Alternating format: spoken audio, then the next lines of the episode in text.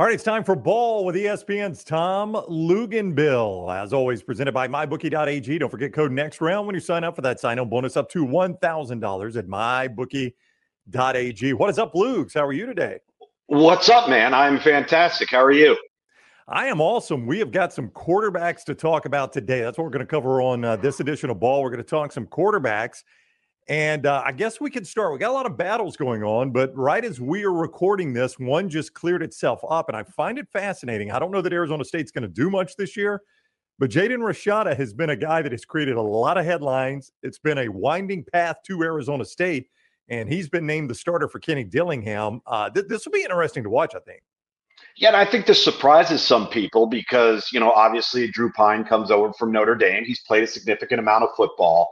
But I also kind of see where Kenny Dillingham's going here with this. I, I think he looks at the bigger picture and and he's saying there's going to be some bumps in the road, right? There's going to be some potholes. But why wouldn't we go with the most talented guy and build around him? Because I do think Jaden Rashada is probably the most talented player on the roster at the position. Uh, we had him down in the Under Armour All America game this last winter. Obviously, a lot to be said about the name, image, and likeness situation. He was a Miami verbal commitment, then a, then a Florida verbal commitment ends up at Arizona State.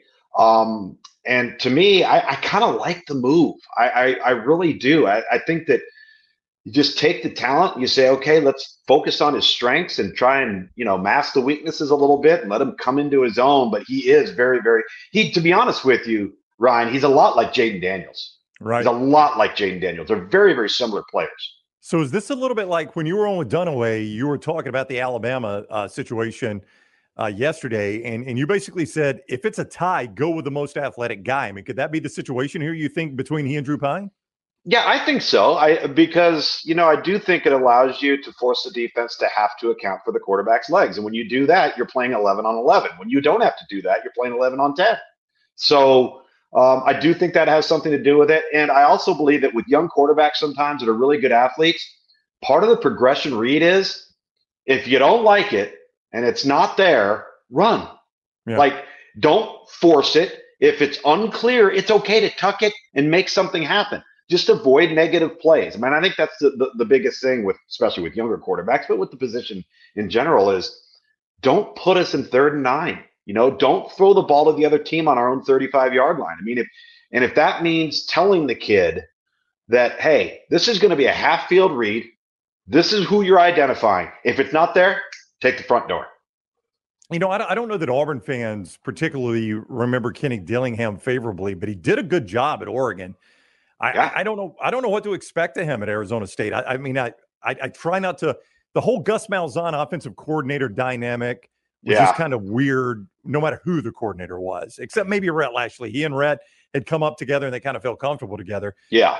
But but but I like what Dillingham did with Bo Nix at Oregon. I think this will be interesting to watch. Well, if you're going to base what he did off of the previous three years of, of, of Bo Nix, you'd, you'd call him a magician.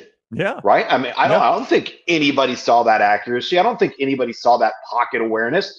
Two things he did not have at Auburn. Now, he had talent, right, right. he had physical attributes, uh, but he was a he was a yo-yo quarterback, up and down, up and down. That's what I call him, and, and he was anything but um, at Oregon. So yes, I think there's some proof in the pudding. Obviously, they're what they're doing is very quarterback friendly. Uh, there's a lot of Mike Norvell elements to it. We've seen what Mike Norvell's been able to do with the quarterbacks that that, that he's been tutoring. So the bigger question long term for Arizona State um, is the university truly invested in being an elite an elite football program because you know, in the old days, Arizona State was a top 10 program year in and year out. The Frank Kush days, then Darryl Rogers, obviously John Cooper. And then it's really waned. And so I think as a university, they have to make a decision. Are we do are we going to invest? Are we going to give them the resources they need to compete against Oregon?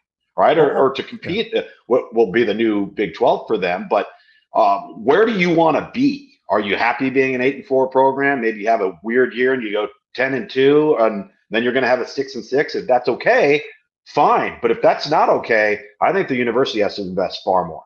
You know, it's wild. Uh, today on the next round, we had a stat, and I cannot remember where it came from, but it was over the last decade, top 25 wins, AP top 25 wins over the last decade.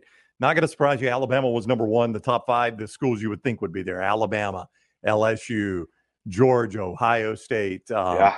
Uh, you know, Clemson, the, the schools that would you would think would be there. Arizona State and Texas were tied. It blew me away. Texas has had 17 in a decade, 17 top 25 wins, and Arizona State had the same amount. It blew me away that those two were tied. I had three of those. I had the SC game, the Wisconsin game with the kneel down thing that blew up in their face for Wisconsin, and then I had the Michigan State game.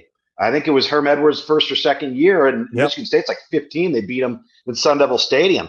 But the problem is, is they're good enough sometimes to play with anybody on their schedule, and then they'll go lay an egg against somebody they're not supposed to. That's that's the it has been the issue uh, with Arizona State. But I think a lot of people look at the job as a good job, but I also think the the outlook of a good job has shifted so dramatically over the last 10 years because it, it's not so much anymore about what you were it's about whether you're keeping up to still be there you know and whether you're investing in doing the things you have to do to be a, a great program while we're out there, let's talk Pac 12 quarterbacks. Talk quarterbacks on ball with Tom Luginbill. Do not forget mybookie.ag code next round. That is mybookie.ag code next round for all the games in week zero and beyond in the NFL and all of that at mybookie.ag code next round. This is, it's so odd that the Pac 12 is falling apart because this could well be the best Pac 12 season we've seen in a very, very long time.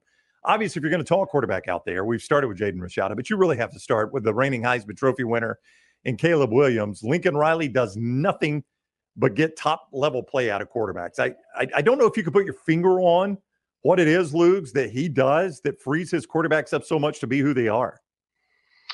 Well, I, I, think a lot of it is a tried and true scheme. He is a tweaked version with a power run game of the air raid. And I think if you've looked over the course of the length of college football, at least since the late 80s, early 90s, going back to Iowa Wesleyan with, with Hal Mumme and, and, of course, Mike Leach, and, you know, move on to Kentucky with Tim Couch. I mean, everybody that's played in the offense has succeeded. And I remember um, Lincoln Riley and, and Cliff Kingsbury and this would have been within I think the last 18 months to two years, and and they were really pushing the late great Mike Leach to get an athlete at quarterback. They're like, dude, you think this offense rolls on its own? Wait till you get a guy that can create. And it's so true. I mean, it's it's completely changed the nature of the offense. And um and it's and sadly, he signed a kid, Chris Parson, in this last class, who is just that. And um and obviously not going to have a chance to coach him or see him in that scheme. And and uh, but I I think he just the the run game, the misdirection, the RPO component to it, the athleticism of the quarterback. A lot of the stuff is half field read type of things, which you know does simplify things to some degree pre and post snap. Um, those are all things that enhance the quarterback's ability. And listen, there's going to be a lot of guys that come out of that scheme that never materialize, right? They don't they don't become an NFL guy this dude's different. This dude's got Mahomes type stuff. And I know that's an over overly overly utilized comparison and I don't even like using it, but when you see this guy in person, man, he's different. He is an absolute difference maker and um and so as good as he is, like the problem with this conference is all of the quarterbacks are so good. And we're not even talking about Washington State's Cam Ward. We're not even talking about Arizona's Jayden de Laura, right? We've touched on Bo Nix, all right, uh, the freshman Jaden Rashada at ASU, very talented. Caleb Williams, a reigning Heisman Trophy winner. But what about Michael Penix at Washington? If Cam Rising is healthy at Utah, they have the most complete roster, I think, in, in the Pac 12. So I have to ask the question of an SC or a Washington or an Oregon or a Utah, uh, as good as the quarterback play is, how how is anybody going to come out of that conference unscathed? Yeah, they're just going to be picking each other off. Well, and and you know some of it, obviously, a lot of it is the coaching. I mentioned Lincoln Riley. Kalen DeBoer is not Lincoln Riley. He doesn't have that uh, reputation yet. But Kalen DeBoer is a really good offensive coach, yeah. and that was a good offensive team last year. Michael Penix looked like was it freshman Michael Penix in the end? Yes. He was a freshman, then he got hurt, and he it was it didn't look like he was going to be the same. But he's found that new life out there they're a team starting in the top 10 in the Associated Press. I, I mean, it's not going to blow me away. I don't think Caleb Williams, because guys just don't win the Heisman back to back. I'm not picking Penix. Yeah. But if Penix is on that stage, I am not blown away. Listen, um, confidence goes a long way at the position. And, you know, you, we all remember that game, Indiana, Penn State, him reaching for the pylon yep. right. And they beat Penn State and they have a really, really good year under Tom Allen there. Then he gets hurt at the end of that year, I think. And I had them the following year. Ryan, I am not exaggerating when I tell you this quarterback mentally could not function. He was so torn up over not being the same, right? And you could tell he was trying to talk himself into confidence. And everything just went wrong for him on the field. I mean, it was really, really, it was sad to see. And I'll be the first one to say, after experiencing that, I could not believe what Kalen DeBoer has done with him. But keep in mind, he was the offensive coordinator of that Indiana team. Right. And so there's familiarity there. Again, confidence comes back into play. If you're truly 100% healthy, you're not worried about things that you shouldn't be worried about. And they got good players around him. Kalen DeBoer has done this everywhere. I mean, you look what he did with Jake Haener, one of my favorite quarterbacks in the NFL draft last year while he was at Fresno State. So um, it's not all that surprising if you follow the lineage of both Michael Penix and, and Kalen DeBoer, what we're what we're seeing take take place. I think the thing that's going to be interesting and, and what some of these quarterbacks, many of these quarterbacks are going to be judged upon, is all of these games in the Pac 12 are likely going to go to the last possession.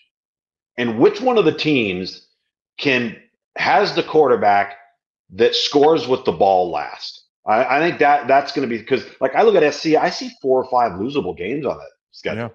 Yeah. I look at Utah, I see four or five losable because eh, the parity is just it's it's right here and it's such a shame what's happened over the last six weeks because we should be talking about. I talked about this with Rick Neuheisel. You go back and you look at the Pac 12 or the Pac 10. This is the best collection and group of quarterbacks they've probably had since 1988, where you had Aikman, Rodney Peete, you had a bunch like Paul Justin, I think was at, at Arizona State. Um, I, I mean, there were uh, was Mark Brunell at Washington yet? It might be a little yeah. bit before that. Yeah. yeah. So there was some great play anyway. Timm Rosenbach was at Washington State, if you remember that. Uh, and so I'm going way back there, but uh, it, it's not talking.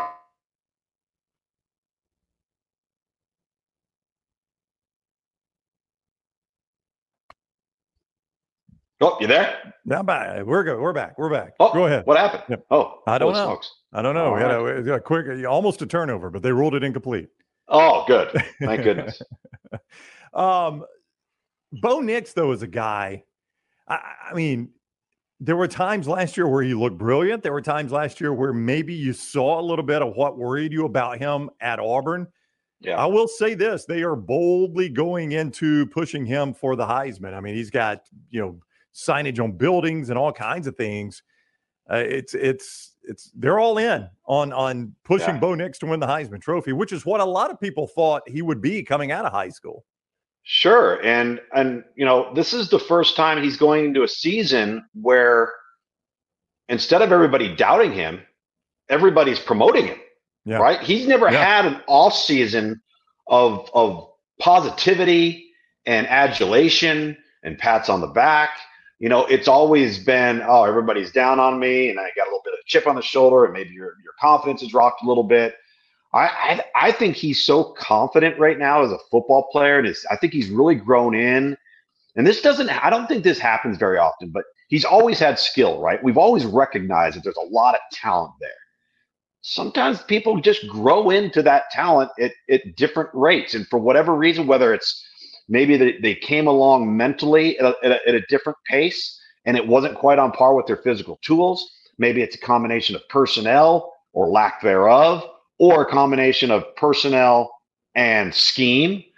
And last year, maybe it all just kind of the stars aligned. And to your point, when we were discussing Kenny Dillingham now at Arizona State, we'll find out how big of a role he played. Yeah. Uh, because if there is a setback, if there is, you know, if they take, if they lose a couple of games or he has some turnovers or this and that, you know, how glaring will it be? But he's going into the season with confidence, and I think that's big. ESPN's Tom Luginbill is with us. Not only is the show presented by mybookie.ag, code next round. Don't forget to visit uh, lanceslock.com to get all your plays from Lance. He's been red hot in the NFL preseason with college football just around the corner. That's only going to improve lanceslock.com. Take those plays over to mybookie.ag and use code next round to get uh, up to $1,000 on that sign in bonus. Mybookie.ag code next round. This is Ball He is ESPN's Tom Luginbill. Let's come all the way back to the East Coast. Let's talk Florida Gators because when I, I maybe it's just stereotypical of Graham Mertz. Maybe, and I know when he was recruited to Wisconsin, everybody all was saying this is a different type of Wisconsin quarterback. This is not Jim yeah. Sorgi or somebody like this. This is a, this, a, this is a, I used to throw back on you there. This is a more athletic Wisconsin quarterback, but still seeing a guy go from Wisconsin to Florida, it feels like a really weird fit. So you're saying it's not Darrell Bevell? No, it's not Darrell Bevell or Jim. Holy smokes! Um, yeah, you know, and, and, you're right. That was the most highly touted quarterback Wisconsin had probably ever signed, and a lot of people, you know, many many people were very very surprised that they were in, ended up getting him. He was recruited by everybody.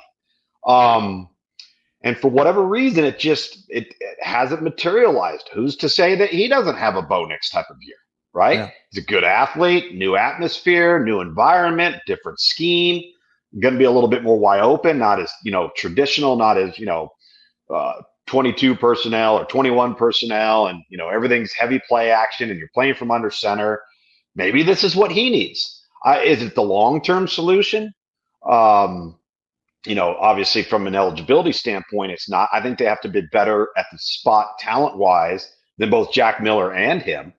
And and that's where DJ Lag, uh, Lagway comes into play out of Texas, who's their their, their 2024 uh, commitment at quarterback, who's a very high profile guy, and that might be kind of what starts the run for for Billy Napier. But I'm not so sure the problem is going to be so much the quarterback at Florida. The problem is going to be the schedule. I mean, that thing is absolutely brutal. And and let's here here's the other thing too about this, Ryan. And I we talked about this on the next round, and I could be totally proven wrong. And if I am, I will say it. Florida just had a quarterback that completed 53% of his passes. All right. And outside of the Utah game, was at times wildly marginal, right? For all of his athletic gifts, you're that talented, you complete 53% of your passes. So what happens if Graham Mertz goes out there and he completes 65? Yeah. What does that mean for the offense? Like what where are they more efficient? Are they having fewer three and outs? Are there, is their red zone touchdown percentage going to increase? Like that's a, I think that's a seriously fair question. I mean, it, it really is. The, the, the guy that just got taken as the top five overall pick – you know, it's it's not like he transformed that whole football team. Caleb Williams transformed SC. Right. Caleb Williams, that team's six and six without him, and without the plus 22 turnover margin, they might be worse, right? But there wasn't that type of impact from Anthony Richardson on, on Florida in year one under Billy Napier. So, what if just from an efficiency standpoint, all right, I'm not obviously he's not Graham Mertz isn't Anthony Richardson's talent, but what if he ends up being a better answer? Well, and, you're right about that. And if you go back and look at their signature victory last year, it was Utah in that season opener in a game where, and look, I mean, Florida had a lot to do with this. I'm not trying to take it away from them, but yeah. Utah's in the inside the 10 twice and they get zero points out of that. Correct. And, I mean, you're fortunate to win a game when your opponent has eight downs inside the 10 and they don't get any points at all. Yeah. You know, it, it's interesting too, because I know I know Billy Napier takes a lot of heat, right? And the poor guy hasn't even been there what 18 months for crying out loud. I mean, he's about, about, to sign his second two and a half recruiting classes. I mean, I, like I've always said to you guys, and, i seriously mean this. You know, he didn't just start taking stupid pills, right? Like he didn't go from ASU and Alabama and Clemson, and then do what he did at South uh, West Louisiana, and just all of a sudden forget how to coach football. It's a totally different dynamic, and you're probably not going to wave the magic wand and have it have it happen overnight, even at Florida. I mean, when you think about Florida too, Ryan, they're just now catching up with the rest of their peers on a football operations facility. Yeah, yeah. Um, there's very there's very very very few Power Five legitimate high level programs whose coaches' offices are still in the end zone of the stadium. right? That's a great point, and it's amazing I mean, that like I remember Florida, they used the. I mean, th- I know this sounds what I'm about to say just sounds insane, and I've seen it's true at USC. But when you go, you've done this. You go around some of these major programs like Ohio State and Alabama and Georgia. Florida State or Florida used to they they used to have to go out a building and walk across the street and stop traffic to get to the practice field, and they may still do. And like they'd have to do that to get to the indoor facility. Yeah, and and, and I mean, yeah, yeah, it's it's just, just like, and I know that sounds like a small thing, yeah. but other schools, it's it's a it's a facility. I mean, it is it's a fortress that your football team once the player enters the front door of the building he doesn't see anybody that's not associated right. with that football program until he leaves the building again. Right, and he walks out onto the field when yep. they go to practice, right? Yep. And you know everything, and it's all it's all based on efficiency and how do we maximize our time and and and you know all, all of those things. I mean that LSU, what they did with their with their football operations facility because they are so far removed from like campus, they set it up so that if the kids need to have a nap or get some rest, that they have their own little private areas in their locker room, yeah. right, to maximize efficiency. So they're not walking back across to their dorm or their apartment and having to come back later. And it it puts them in a position to want to stay in the building. That means, guess what? You're likely going to go into the coach's office to watch more tape, and you're likely going to be in the training room to be getting more treatment. And it all ends up building to one goal, and that is being the best athlete you can be. All right, let's go to Penn State. Drew Allar is taking over. We saw him some and mop up against Auburn, and I remember watching the CBS telecast when he came in, and and the announcers were talking about this is the future of Penn State football. This is the guy everybody wanted to see. Um, the guy he's replacing won a bunch of games, yeah. did a lot of things right. I, nobody's going to call him an elite quarterback, but they feel like I think Drew Allar can be that. That's something. I, I, I mean, I want to see who's the most elite quarterback James Franklin's ever coached? Wow. I don't, know the, I don't know the answer to that because that's one thing I'll say about James Franklin. It always seems like he's fighting average offense. It seems like that is that's the thing that gets him is that offense can get mired down really bad under him. Yeah. I don't even know who the best quarterback he's coached is as a head coach. Might have been a couple of the guys that played. He played for Maryland.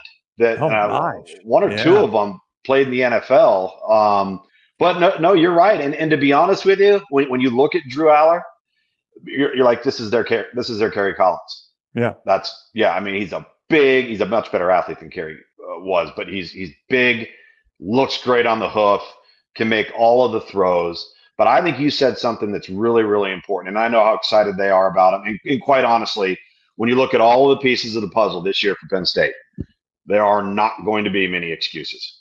The schedule plays in their favor they're going to have the best defense they've had in his tenure there. And they have not one, but two elite level running backs, two potentially elite level tight ends, and a slew of, of depth at wideout. And so I, we can't, you, it was important what you said. Um, the, the quarterback that just left there won a lot of games, was highly efficient, did not make mistakes. Um, I still believe that he he didn't get hurt on the road versus Iowa when they were up like 17 to 3 or whatever. They would have yeah, hammered yeah. Iowa and their season's entirely different. So I look at that and, and I don't think you can you can you have to be able to accept that it's probably not realistic to expect Drew Allar to just make all the right decisions, right? He's going to make mistakes. He's young. He hasn't played. There's a lot of things he hasn't seen. Sean Clifford had spent six years in college football and there's probably nothing that he hadn't seen by the time he played his last two years. So there for for all the good plays and the big throws downfield and some of the plays he'll make on the move, he's going to throw it to the other team a couple of times, right? Or he's going to botch a snap, or he's going to take that unnecessary snap uh, sack on second and four. Or if he just throws it away, you're fine. But instead, now you're third and ten, right? That's going to happen. And and so if they work through that and the run game's as good as I think it's going to be and the defense is as good as I think it's going to be, I don't believe this guy's going to have to like grow up overnight. I think he'll be able to have a slow burn to what could end up being an elite career for him there because all of the physical attributes are there. Yeah, obviously they get Ohio State and Michigan. They start the season against West Virginia, and this is it, it, a pretty bad mismatch on paper, at least. Yeah. I think you know, Penn State's almost a three touchdown favorite in that NBC primetime game. But week one isn't this incredible week of football. I mean, you're, you're gonna have to you're gonna have to right. find the good games in week one on that schedule. So I am interested in them starting on that big national stage like that, an NBC primetime game, his first, you know, big time start there. I, I think it'll be interesting to see how he handles that against an obviously inferior team in West Virginia. But how does he handle all of that? Well, you're, you're right, and I think that is the advantage that they have. He's going to have better personnel personnel than they have, and if you could keep that mindset that because he's got better personnel, he doesn't have to play above himself, right? Doesn't have to force it. Um, always keeping that in the back of your mind at the position that it's it's my job to get us out of a bad play into the good play. And you know what? Whether I throw the ball 45 yards downfield on a streak route and he runs another 20, all right. So now we got a 65 yard touchdown or I throw the slant to our best athlete who's five yards in front of me and he runs for 80. The number's the same. Right. So sometimes those little gimmies turn into big, big, big plays. And if you can play within yourself in that line of thinking and work through prog- progressions, and I think it's always important with young quarterbacks, you, you, you tell them check downs get first downs. I know you want to throw that post, and I know you want to get that big, that that big explosive play, Sometimes when it's not there, you dip it into the hands of a Josh Jacobs and he takes it five yards from the line of scrimmage and runs 60. Nothing wrong with that. No. ESPN's Tom Luginbill with us on ball. And it is presented each week by MyBookie.ag. Code next round gets you that sign on bonus up to $1,000. MyBookie.ag. Before you go there, stop at lanceslock.com and get all the big plays every single night. Great packages available for uh, football season. He's been killing it in the NFL preseason. If you can win preseason games, Imagine the games when everybody's playing and you know who's playing.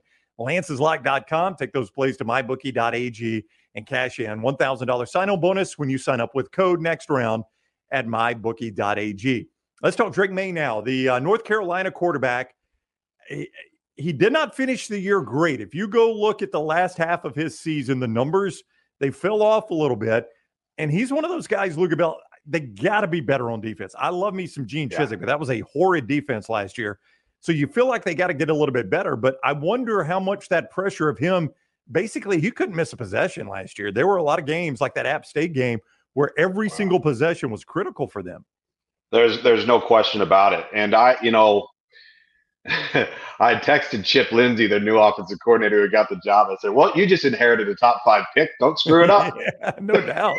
No doubt. What a job to take. Holy smokes! Um, here's what happened late in the season, and this was what was just so you know, and I, and I had said with with Jim earlier in the week that when we were talking about SC, when when when you're plus 22 in turnover margin, that's a statistical anomaly. You should have seen North Carolina's numbers on third down and their red zone touchdown percentage for like the first nine weeks of the season. They were numbers that you couldn't just you you couldn't imagine you'd be able to achieve achieve these numbers. And then for whatever reason, it stopped. And then that defense you're talking about became even more glaring, right? Because now they're on the field more. And you know, as bad as they were on defense, that the offense was always on the field, right? Yeah. And so and they were still bad.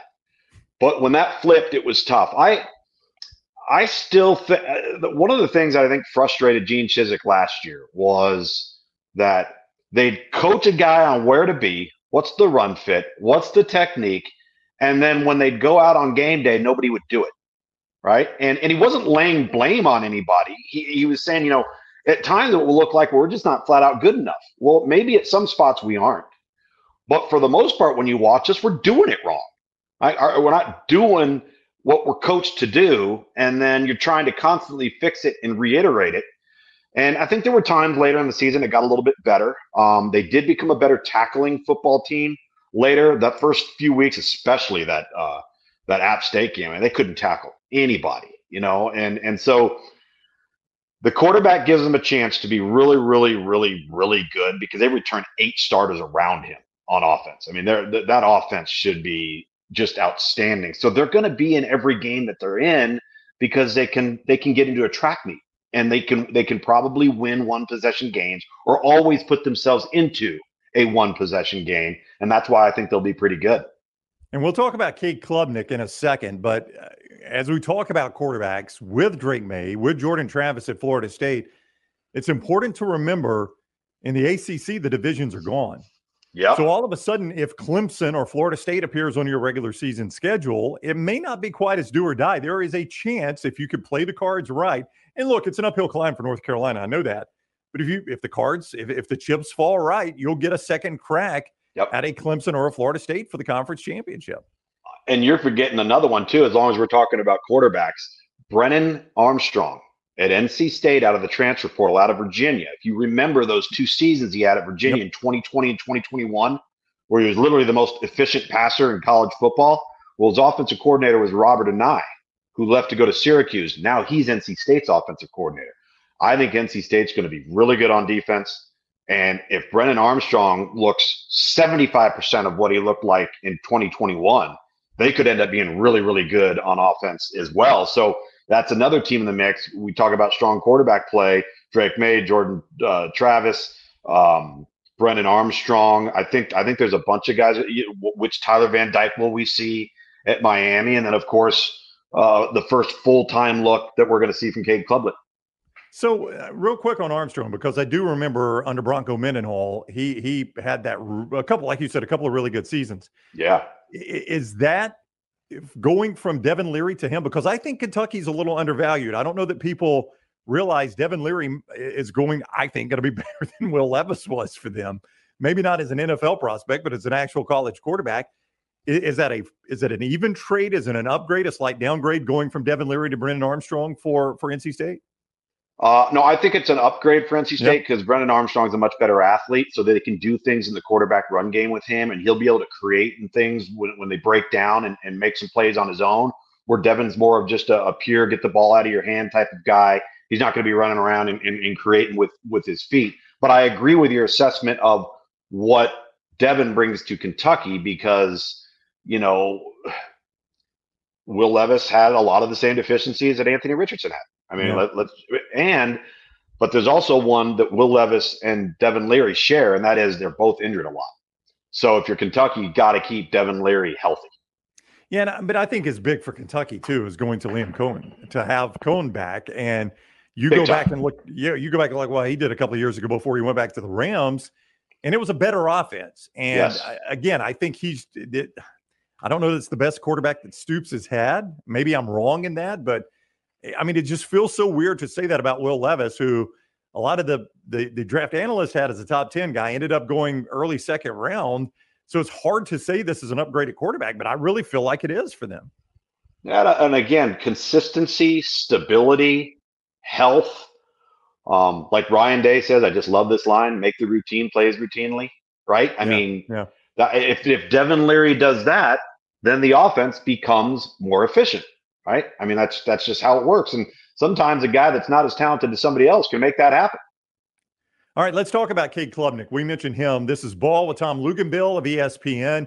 It is presented by MyBookie.ag. Don't forget code next round when you sign up at MyBookie.ag for a sign-on bonus up to $1,000. That is MyBookie.ag, code next round. Always visit Lance'sLock.com to get the package to know what to play when you get to MyBookie.ag. Lance has been killing it in the uh, NFL preseason. That will continue into the season and the college football season starting this weekend. Lance'sLock.com and mybookie.ag code next round. So Cade Klubnik, I mean, listen, he came in with a lot of fanfare. But mm-hmm. when you then go out and get what is was regarded as the hottest assistant coach in America as your offensive coordinator and marry those two, I mean, the expectations are quite high. Don't know that he can meet those expectations, but I do know they're quite high. It feels like Clemson fans think this is going to be back to the Trevor Lawrence, Deshaun Watson era more than it was when DJU was the quarterback.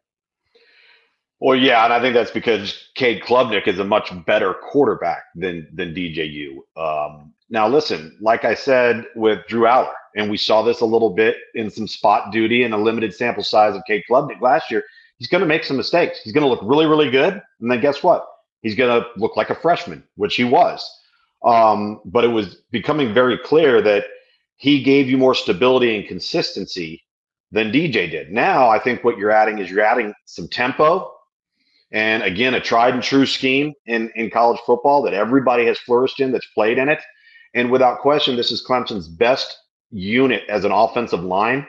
They've got an all conference player and an future NFL draft choice at the running back position in Will Shipley. And I think they're going to be much better at wide receiver than they've been either of the last two years. So for me, this probably couldn't be happening at a better time for Clemson because they are loaded, Ryan, on defense. They are two to three deep at every position on the field with NFL caliber players. They're that good.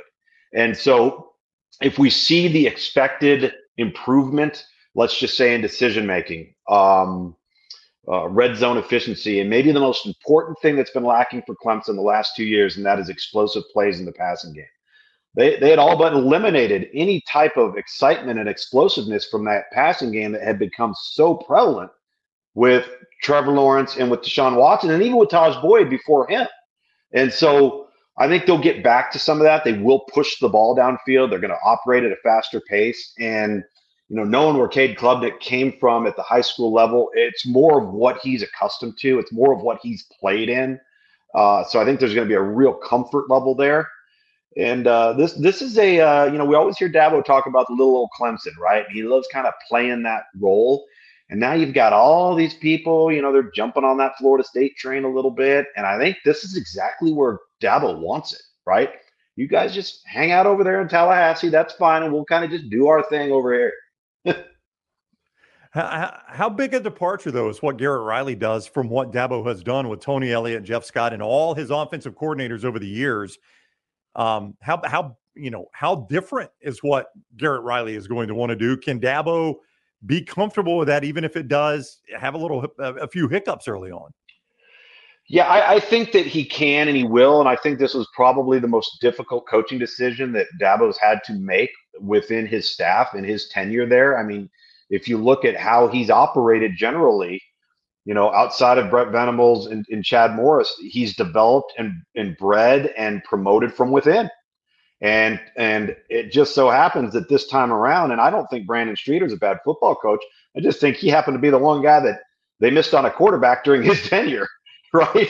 And so, yeah. I mean, look at look at Tony Elliott at Virginia. Not as if they lit the world on fire last year on offense. And you look at Jeff Scott down at South Florida, barely lasted three seasons, and you know those guys were hot commodities. Well, players trump plays, and and and maybe that wasn't the luxury that Brandon Streeter had uh, but I do think Garrett Riley has a quarterback in Cade Klubnik, and and I think Dabo knew that even though it kind of goes against what he's done during his tenure there, that it needed to be not drastic's not the right word, but it needed to there there just needed to be a different approach, some fresh ideas, maybe some fresh terminology, press the reset button a little bit, um, and doing it again with a scheme that um, has been wildly successful for a lot of people for a long time.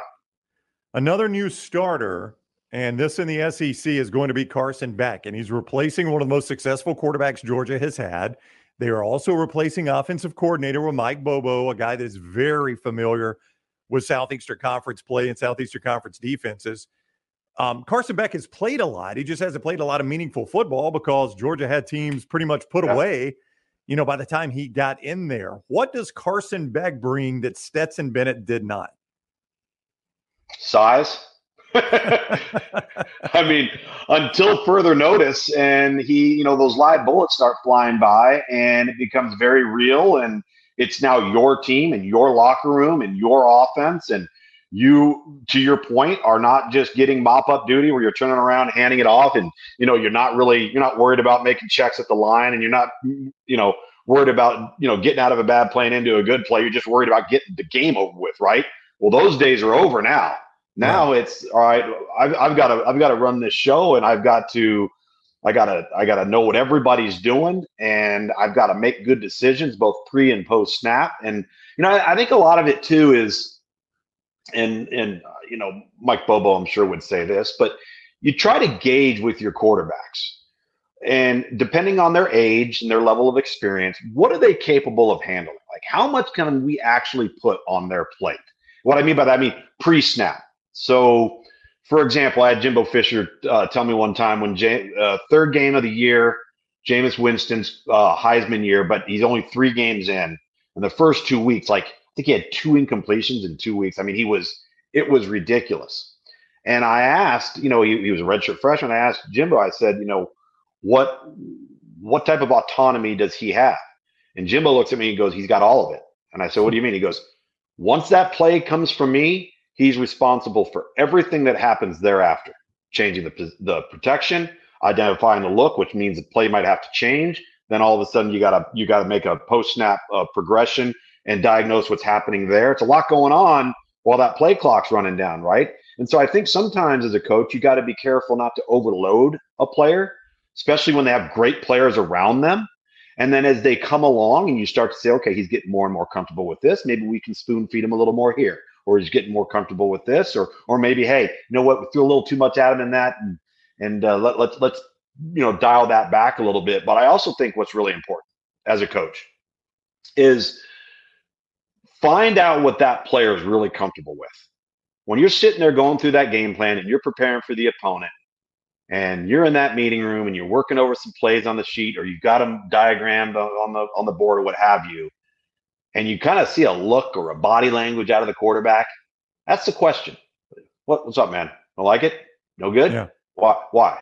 You know and because if he doesn't have confidence in it doesn't matter how you how much confidence you have in it you don't have any eligibility left. And so uh, and, and again the more I think the more you develop a quarterback and he gets older and he gets more mature and he and he and he, and he understands more and he's experienced, then you feel ultra confident as a play caller because you feel like you could call just about anything, and if it's not right, he's going to fix it. Whereas maybe you don't have that level of confidence, and I'm not saying that's the case with Carson Beck. I'm saying that with him being young and experienced, as with many of these quarterbacks we've talked about so far, I think that is a component to the decision that you make to bring that guy along and develop him. Now, you and I will revisit what I'm about to bring up in week three as we preview week three. But what I find interesting with him is week one, UT Martin, week two, Ball State, week three, South Carolina. There is going to be a significant increase in speed from UT Martin, Ball State, then to South Carolina. All of a sudden, it is in fast forward now for him. And now he, he's he's got some seat time. He's played in 11 games. Yeah. But when you're that starter and the crowd's into it, and all of a sudden these are SEC defensive backs, and mm-hmm. and South Carolina knows how to play some defense. To me, that will be a huge test for him. They should beat South Carolina, but seeing how he performs once it's in fast forward, all of a sudden. Well, let's not forget that it's been in fast forward against his own team since he arrived on sure. campus. Yeah. You know, when you're when you're sitting there and you have those live scrimmages and you're having those practices and you're doing one on ones and seven on sevens, you're not playing anybody during the regular season that's better than what you're playing every single day in practice. So I would hope yeah. that would lend to you know a less steep learning curve. But you touched on another thing that I do think is important. How do you handle the moment? How do you handle the crowd? A different level of energy. There's a different level of expectation, right? do you press do you do do you try to do too much and in doing so do you create a negative play or do you turn the ball over that that's what they what they have to avoid um, and it's what every it's what every quarterback obviously strives to to avoid but sometimes you play in a higher anticipated game and there's maybe more riding on it and it's a conference game and you know it changes you know how you your focus a little bit or maybe you're unsure and to your point it's moving a little bit faster and now all of a sudden you're not you're not getting the play signal as clear and it's a lot louder and all of a sudden guys are having communication issues at the line of scrimmage. I mean a, a variety of things could happen when you're inexperienced it can kind of take you out of your comfort zone all right, let's talk about Payton Thorne at Auburn. Um, I, have always felt like Hugh Freeze gets the most at his quarterbacks. I mean, yes. I feel like I feel like you know, uh, Bo Wallace probably played above his ability level. Chad Kelly played above his ability level.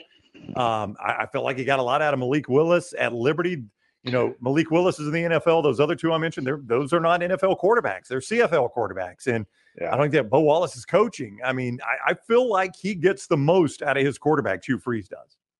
He does, and I, I think the whole the whole point is make the plays that are there to be made. All right, and we're going to do some razzle dazzle. We're going to be heavy RPO. We're going to have misdirection in our run game. Um, I do feel to some degree that much like a Gus Malzahn coached offense, it's at its maximum efficiency when the quarterback can can be a dangerous running threat versus when they're not. Clearly, Robbie Ashford's a completely different athlete than Payton Thorne is. So I wouldn't be surprised if there are wildcat packages on the goal line, right? There are some different things that come into play on second and short and third and short. And all of a sudden, maybe Robbie Ashford and Payton Thorne are on the field at the same time the ball's getting direct snapped to to to Robbie Ashford. So I, I think we can expect to see some of that, and um, it's going to be interesting because of these players that we've talked about so far, I kind of feel like Auburn's supporting cast has the most question marks, right? Like mm-hmm. I, I, you kind of feel like Georgia's going to have some elite guys. I mean, there there isn't another Brock Bowers in college football, right? And you look at you know uh, Clemson, going to have some uh, elite guys. I'm, is Auburn going to materialize into that? Is that a recruiting class or two away? Where where does that where does that come from, and how much help or lack thereof does it provide Payton Thorne? You know, I, am curious on Robbie Ashford how far this goes in the coaching room, and I think I know the answer, but you've been there. Reportedly, at least now, these the people that are reporting this haven't necessarily been at practice. These are secondhand reports. His best practices this fall have been since he was informed he was second team. That, it feels like that's got to go a long way though in the coaching room, right? That this guy didn't take his ball and go home. That that he's had, he has responded positively to not getting the starting job. That may very well be the case, and I'll tell you the other thing. And I'm, pe- I'm speaking from personal experience here. He might have the team. Yeah. Right. I mean, yeah. he that guy went through an awful lot last year and took it on the chin and I mean, just enormous levels of criticism week in and week out. And like you said, he didn't pick up his ball and go home. He didn't enter the transfer portal. He just went to work. He gets told that they're going to go with the other guy. He just gets back to work. I think what tells the coaching staff is that he's got tremendous uh, mental focus, intestinal fortitude. He's mentally tough. He's highly competitive. And maybe, maybe what he sees is an opportunity. Like just because they told him he's not going to be the guy doesn't mean he's not going to be the guy. Well, and I would say, as Tom Luginbill talks with us on Ball, ESPN's Tom Luginbill, it is presented by MyBookie.ag. Code next round to get that sign-up bonus up to one thousand dollars. And don't forget, before you go there, visit Lance'sLock.com. He's been on fire in the NFL preseason. That will continue into the season and in the college season, starting with week zero. Great packages for the full season. Uh, Lance'sLock.com. That is Lance'sLock.com. And uh, win at MyBookie.ag. Code next round. Sign-on bonus with that code up to $1,000. You know, in Tuscaloosa, it's a little bit of a different story. Like Jalen Milroe, next guy up, right? I mean, he's the backup. When Bryce Young got hurt against Arkansas and couldn't go against Texas A&M, that's the guy they turned to. Um, you know, he, he, probably saved the game in Arkansas with a big long yeah. run he busted. Uh, A&M was not his best start. He, he turned the ball over a little bit. But the, here's another guy that realized he had to fight for that starting job. I don't know if he'll start or not, but I think if you're if you're Tommy Rees and you're Nick Saban and you're in that coaching room, the fact that the guy didn't get you know, he didn't get he didn't tuck his tail because he wasn't just handed the starting job. If he went out and earned it, that too goes a long way in a coaching room. Big time. And that's what I, I kind of admired about Tyler Buchner's decision to go there. He went to the one place where the coach is not handing you anything. Yeah. Right. And so listen, I, I, I was thinking to myself about this quarterback competition. What if it doesn't matter? What if all of them are good enough? Yeah. Doesn't mean they have to be elite. What if what if they felt like they had to throw Dylan Lonergan in there and they thought they could get away with it? What if they felt like it was Ty it was Ty Simpson? Okay, well what what if they're all good enough? And it and it really and it really doesn't matter. And as you mentioned earlier when when I was talking with Jim on Monday, is you know, when you are the best athlete, you do cause the most problems. So you're kind of willing to take the bad with the good um, because there's a level of compensation there uh, that maybe the other guys in the competition uh, don't have. But it's it's it's been my experience, and I, I think you know Nick Saban's never just. I mean, certainly with Bryce Young, you knew Bryce Young was going to be the guy, right? But it's not as if Nick Saban's regularly just told people you know, this is where we're at and this is our pecking order. But if you're everybody else on that schedule and he's not telling you anything, and you could see any number of guys take the field, whether it's the first snap or the 10th snap, uh, that's an Alabama advantage in, in my in, in my opinion. And I will say this: it's been my experience as a coach and as a player, and particularly as a player, because this happened to me at Georgia Tech, is when you're when you're in a, a quarterback competition they are charting and evaluating every single thing you are doing. When I say charting and evaluating, I mean did did you get the snap? Did you fumble the snap? Okay. Did you identify the front properly to make the check at the line of scrimmage in the run game? There's literally somebody with a, a clipboard standing back there doing this. Did you complete the pass? If so, did you complete it to the right guy? You completed the pass, but you made the wrong read. Okay, so now you got a plus there, but you get a minus there. Right? Did you turn the ball over? What was your red zone efficiency? Um, did you make the right read on the RPO? And it's all being charted. It's all being documented. Because what that coaching staff wants to do is they want to make sure that everybody in that room knows that they're all getting an equal and fair chance to be the quarterback at the University of Alabama. And by documenting everything objectively, when it comes down to making that choice, they can have something to point to.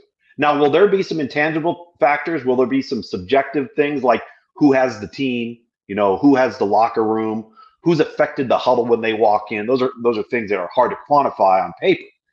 But you will have they have so much data on what every single one of those kids has done with every opportunity that, that they've had. And they do that to ensure they've provided the best opportunity and give themselves the most information to go on.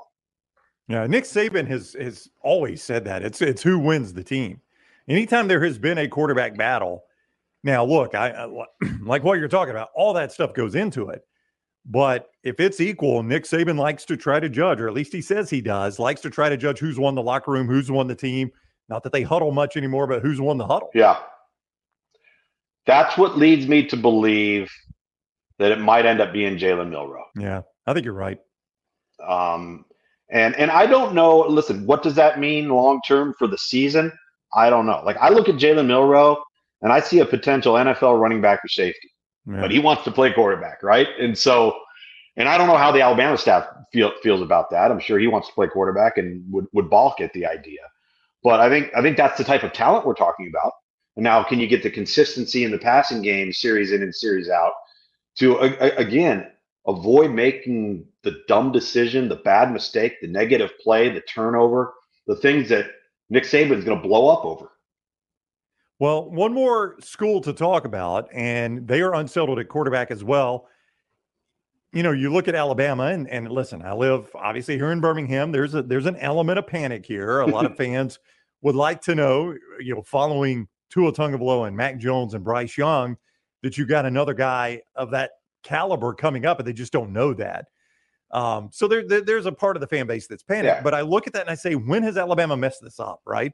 I mean, when has Alabama messed up starting quarterback under Nick Saban? It, it rarely, if ever, has happened. Now, look, there have been mistakes. There was the starting of Blake Barnett uh, instead of, of Jalen Hurts. Yeah. And even even in that, Luke's maybe he stuck with Jalen Hurts a little too long.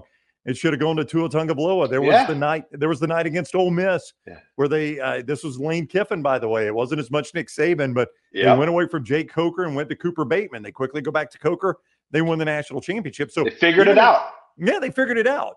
So, I mean, I'm like, I'm, pretty sure Alabama's going to get this right. I mean, I don't, I don't, think Alabama's recruited a bunch of bums here. I think they're probably going to get this right. But Ohio no State's, in, yeah, at Ohio State's another place, Luke Bill. They don't get it wrong at quarterback. I mean, Ryan Day, and even going back to Urban Meyer before him, yep. by and large, they get quarterback right there. They do get quarterback right there, and um, and there's been a tremendous track record. And you know, it wasn't that long ago that every you know Alabama fans were were complaining that the quarterback wasn't dynamic enough, right? Yeah. So, and then next thing you know, you get the dynamic guy, but at the same time, when you get the dynamic guys, the the program's in an entirely different position than it was when those guys were playing, right? So John Parker, uh, Greg, uh, AJ, you know this and that, and so.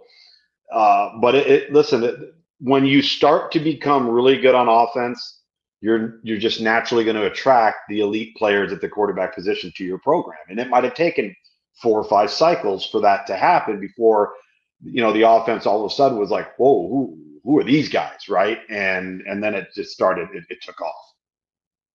Um, do you have your week one assignment yet? Do you know yet? I do, but for whatever reason, ESPN PR hasn't sent it out yet, so I'm not allowed to say what it is. oh, okay. All right. I know, right? We're a couple weeks away. I do not have a game this coming weekend because I had the high school matchup right uh, last Friday, um, and then uh, and so I'm gonna take in week some week zero stuff this weekend. Okay, all right. We'll, we'll, we'll try to guess it. Maybe ESPN will announce it before we talk again next week. I would like to talk oh. about your week one assignment, but we'll uh, we'll hold we'll hold till ESPN announces. Good, thank you. All right. Yes, he is Tom Luginbill with ESPN. He is with us uh, three times a week, but once a week right here with me on ball as we just talk football. Lance talks to him about a lot of stuff on Spitting Lugs live uh, starting week one, every single or right after week zero, uh, uh, the Monday of week one, Monday Morning Live with Dunaway. And you could get that at seven o'clock Central Time as they look back uh, at the previous week, obviously, this first week, looking ahead to some of the uh, week one games and looking back to week zero. Uh, his appearances presented by mybookie.ag. Don't forget code next round when you go to mybookie.ag. You get that sign on bonus up to $1,000. And always a good idea before you go to mybookie.ag is visit lanceslock.com. That is lanceslock.com. He's been killing it in the NFL preseason. That will continue into the NFL season and college football starting with week zero. You can get all the plays right there for a great value. Just go to lanceslock.com and mybookie.ag code next round. All right, Luke, we'll see you next weekend on ball, man. Thanks for the time. You bet. See you then.